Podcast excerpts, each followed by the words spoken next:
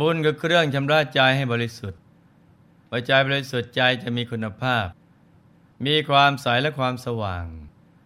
กระแสงบุญจะหล่อเลี้ยงใจ และคอยโดนบันดาลให้ชีวิตจเจริญรุ่งเรือง ประสบแต่ความสุข ความสำเร็จในชีวิตทุกระดับ บุญจะเกิดขึ้นเมื่อเราให้ทานรักษาศีล หรือเจริญภาวนาเป็นต้น อนุภาพบุญ สามารถดึงดูดสมบัติทั้งหลาย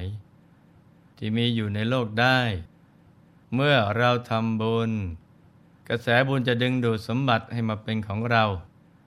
หากทำบุญไว้น้อย กระแสบุญก็อ่อนกำลัง สมบัติแม้มีอยู่ แต่ก็ได้ใช้ไม่เต็มที่ บางทีก็พัดพรากไปบ้าง สมบัติจะอยู่กับเราได้ ต่อเมื่อเรามีบุญ ถ้าหมดบุญสมบัติก็เปลี่ยนมือไป บุญยังเป็นสิ่งสำคัญ แม้เรามองไม่เห็นด้วยตา สัมผัสไม่ได้ด้วยมือ แต่ว่าสิ่งนั้นก็มีอยู่แล้ว จะเห็นได้ว่า ก็ต้องเข้าถึงพระธรรมกาย เพราะฉะนั้นต้องสั่งสมบุญอยู่เป็นนิดพระบุญเป็นบอกเกิดแห่งความสุข และความสำเร็จ ตั้งแต่ชีวิตในระดับของปุถุชน จนกระทั่งเป็นพระอริยเจ้า เมื่อเราทราบว่าบุญอยู่เบื้องหลังความสำเร็จทุกสิ่ง เราควรหมั่นสั่งสมบุญบารมี ย้ายขาดเลยแม้แต่เพียงวันเดียวนะจ๊ะ พระสัมมาสัมพุทธเจ้า ตรัสไว้ในกุตกนิกายธรรมบทความว่าบุคคลไม่ชื่อว่าทรงธรรม เพราะเหตุที่พูดมาก ส่วนบุคคลใดเป็นผู้ไม่ประมาทในธรรม ฟังธรรมแม้เพียงเล็กน้อย ย่อมเห็นธรรมกายภายในตน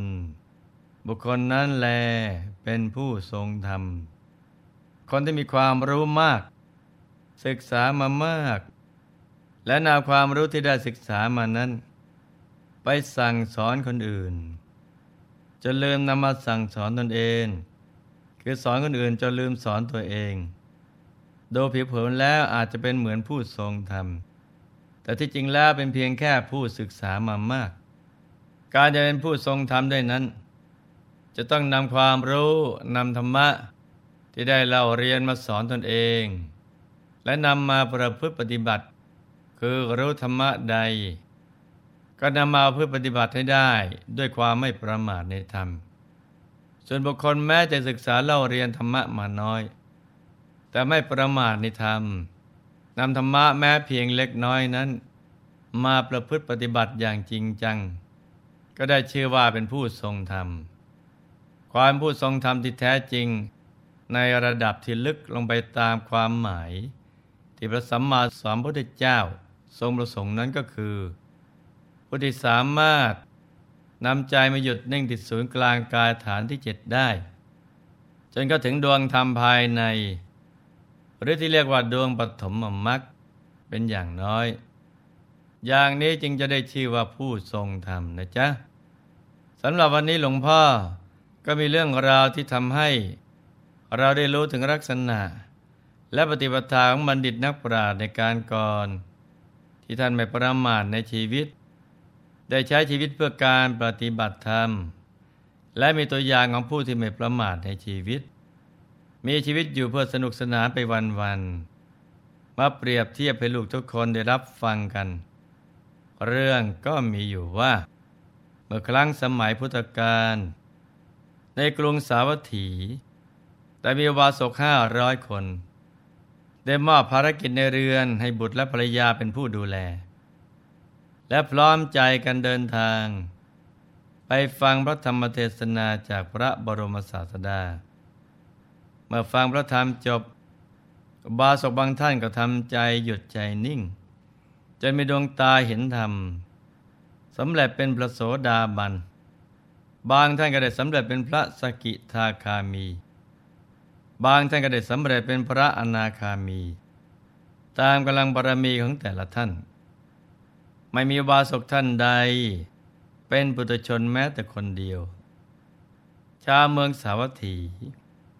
มื่อจารัตนาพระบรมศาสดาผู้พื่อทำพัฒกิจ ก็มักจะเชื้อเชิญอุบาสกทั้งห้าร้อยคน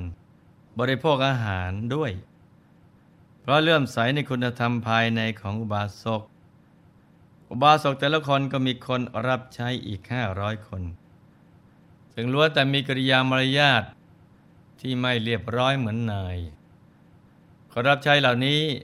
จะทำหน้าที่คอยเตรียมไม้สีฟัน น้ำล้างหน้าผ้าและของหอม รวมทั้งเครื่องโอโภบริโภค ให้แก่อุบาสกผู้เป็นนาย วันหนึ่งผู้ขอรับใช้ของบาสก บริโภคอาหารเช้าแล้วก็พากันนอน เมื่อตื่นเงินก็พากันไปเที่ยวเล่น ที่แม่น้ำอาจิระวดีแต่ส่งเสียงโห่ร้องอื้ออึง บ้างกอดรัดฟัดเบี่ยงประลองกำลังกัน เป็นที่ถูกใจทำให้เป็นที่สนุกสนานคลื่นเครง แต่บาศกผู้เป็นนายทั้งห้าร้อยคน กลับเป็นผู้มีความสงบสงเงียม เป็นผู้ทรงธรรม ไม่มีเสียงอื้ออึง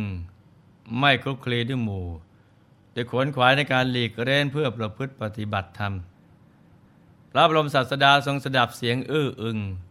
ของคนรับใช้ของอุบาสกแล้ว ก็ได้ตรัสถามพระอนนทเถระว่า อานนท์นั่นเสียงอะไร ใครพากันมาส่งเสียงเอ็ดอึงไปทั่วพระวิหาร พระนนทูลตอบว่า นั่นเป็นเสียงของคนกินเดนพระพุทธเจ้าค่ะ พระบรมศาสดาจึงตรัสว่า ดูก่อนอนนท์คนกินเดนเหล่านี้ บริโภคอาหารเดนแล้ว ก็พากันส่งเสียงโห่ร้อง เอ็ดอึงด้วยความคึกขนอง ไม่ใช่แต่ในบัดนี้เท่านั้น แม้ในการก่อน คนพวกนี้ก็ส่งเสียงเอ็ดอึงเช่นนี้เหมือนกัน สุนบาสกเหล่านี้ เป็นผู้สงบสงเงียม ก็ไม่ใช่แต่ในบัดนี้เท่านั้น แม้ในการก่อนก็ได้เป็นผู้สงบสงเงียมเหมือนกันพระเถระกาบทูลอารัตนา เพื่อจะฟังเรื่องราวในการก่อน พระบรมศาสดาจึงทรงนำเรื่องในอดีต มาตรัสไล่ฟังโดยพิสดารว่า ในอดีตการ พระเจ้าพรหมทัตสวยราชสมบัติอยู่ในกรุงพาราณสี พระบริษัทบังเกิดในตระกูลอมมาตครั้นเจริญวัยแล้ว ก็ได้เป็นผู้แสดงอัดและทำแด่พระราชาหลังนั้น ทางชายแดนได้เกิดจราจน พระราชาจึงรับสั่งให้เตรียมม้าสินทบห้าร้อยตัว เสด็จพร้อมด้วยจาตุลงกเสนา เพื่อไปปราบจราจน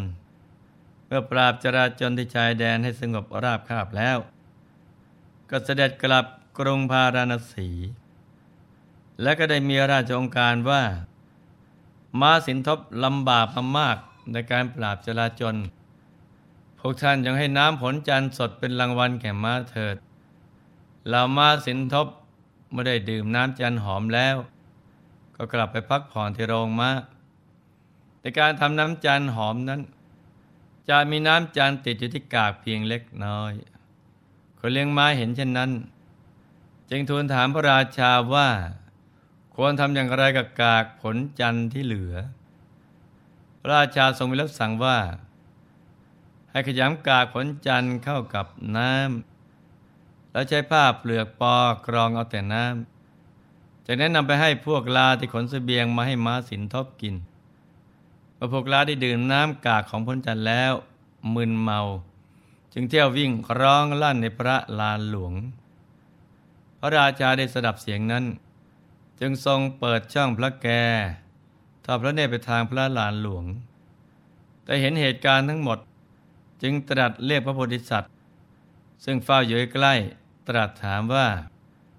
ท่านบัณฑิต ท่านยังดูที่พระลานหลวงเถิด ลาเหล่านั้นดื่มน้ำกากผลจันทร์เข้าไปกระมืนเมา พากันร้องกระโดดโลดเต้นไปมา ส่วนมาสินทบซึ่งเกิดในตระกูลอาชาใน แม้จะดื่มน้ำจันหอมก็ไม่ส่งเสียง แต่กลับสงบเงียบ ไม่เอะอะคึกขนอง ความเมาย่อมเกิดแก่พวกลา เพราะเดิมกินน้ำหางอันมีรสน้อย เป็นน้ำไม่ปราณีต แต่ความเมาย่อมไม่เกิดแก่มาสินทบ เพราะดื่มกินน้ำจันหอมมันมีรสอร่อยและปราณีต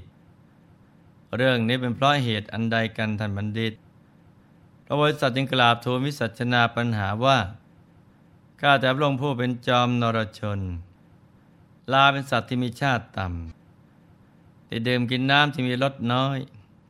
เมื่อรสนั้นแผ่ซ่านแล้ว ย่อมมึนเมา ส่วนมาสินทบเป็นสัตว์มีคุณ สามารถยังกิจให้สำเร็จได้หลายประการ อีกทั้งยังเป็นสัตว์ที่เกิดในตระกูลสูง แม้จะดื่มกินน้ำอันเป็นส่วนเลิศแล้ว ก็ไม่มัวเมาพระเจ้าค่ะพระราชาสดับคำตอบของพระโพธิสัตว์แล้ว ก็รับสั่งให้ไล่ลาออกจากพระลาหลวง และทรงเลื่อมใสในภูมิปัญญาของพระโพธิสัตว์ทรงมาเป็นบุญมีทานเป็นต้น จนตลอดพระชน ครันละโลกแล้ว จึงได้ไปสู่สุคติเมื่อพระบรมศาสดาทรงแสดงพระธรรมเทศนาจบลง ก็ทรงประชุมชาดกว่า ลาทั้งห้าร้อยตัวในการนั้น ได้ประกาศเป็นคนกินเดนในการนี้ มาสินทบทั้งห้าร้อยตัว ได้เกิดเป็นอุบาสกห้าร้อยคนในการนี้ ส่วนน้ำมาเพื่อเป็นบัณฑิต ได้มาเป็นพระตถาคตเจ้าผู้เป็นที่พึ่งของโลกนั่นเอง จากเรื่องนี้เราจะเห็นได้ว่า อุปนิสัยนั้น เป็นสิ่งที่ติดตัวข้ามภพข้ามชาติ แต่หากเรามีข้อบกพร่องในชาตินี้แล้ว ไม่หาทางแก้ไขข้อบกพร่องนั้น ก็จะติดตัวเราไปเป็นจริตอัธยาศัย แล้วเราก็จะต้องมาทุกข์ใจ กับข้อบกพร่องนั้นอีกไม่รู้จบ ดังนั้น เราจึงควรหันมาสำรวจตัวเราเองว่า เรายังมีข้อบกพร่องอะไรอยู่ ยังขาดอุปนิสัยที่ดีอะไรบ้าง แล้วก็ให้ตั้งใจแก้ไขข้อบกพร่องนั้น และเพิ่มพูนอุปนิสัยที่ดีให้เต็มที่ เพื่อชีวิตที่สมบูรณ์กว่าที่เป็นอยู่ ที่สำคัญต้องหมันคบหากัลยาณมิตร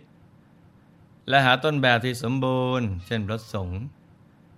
หรือครูบาอาจารย์ที่ถึงพร้อมด้วยความรู้และคุณธรรม และหมันประกอบการกุศล โดยการให้ทานรักษาศีลและเจริญภาวนา ให้เข้าถึงพระรัตนตรัยภายในเพื่อเราจะได้เป็นผู้ทรงธรรมกันทุกคนนะจ๊ะ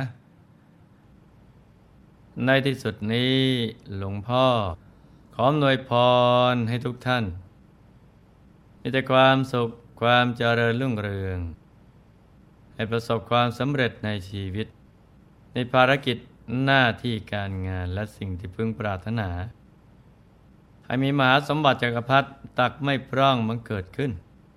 เอาไว้จะสร้างบารมีอย่างไม่รู้จักหมดจากสิ้น ให้ครอบครัวอยู่เย็นเป็นสุข เป็นครอบครัวแก้ว ครอบครัวธรรมกาย ครอบครัวตัวอย่างของโลก ให้มีดวงปัญญาสว่างสวัย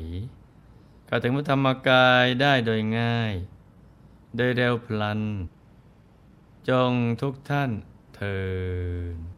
ธรรมกายเจดีย์มณีอนันจักรวาลอำนวยสุขทุกสถานตราบนิพพานถึงสุข